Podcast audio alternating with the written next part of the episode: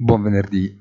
I dati macroeconomici che verranno resi noti in giornata negli Stati Uniti, in particolare quello sull'inflazione rilevata a livello della spesa personale di consumo, è risaputo siano un'informazione cui la Fed è particolarmente sensibile. Ieri tuttavia il mercato è rimasto sorpreso dalla tenuta della crescita nel quarto trimestre, la cui revisione rispetto alla stima precedente è stata in deciso rialzo.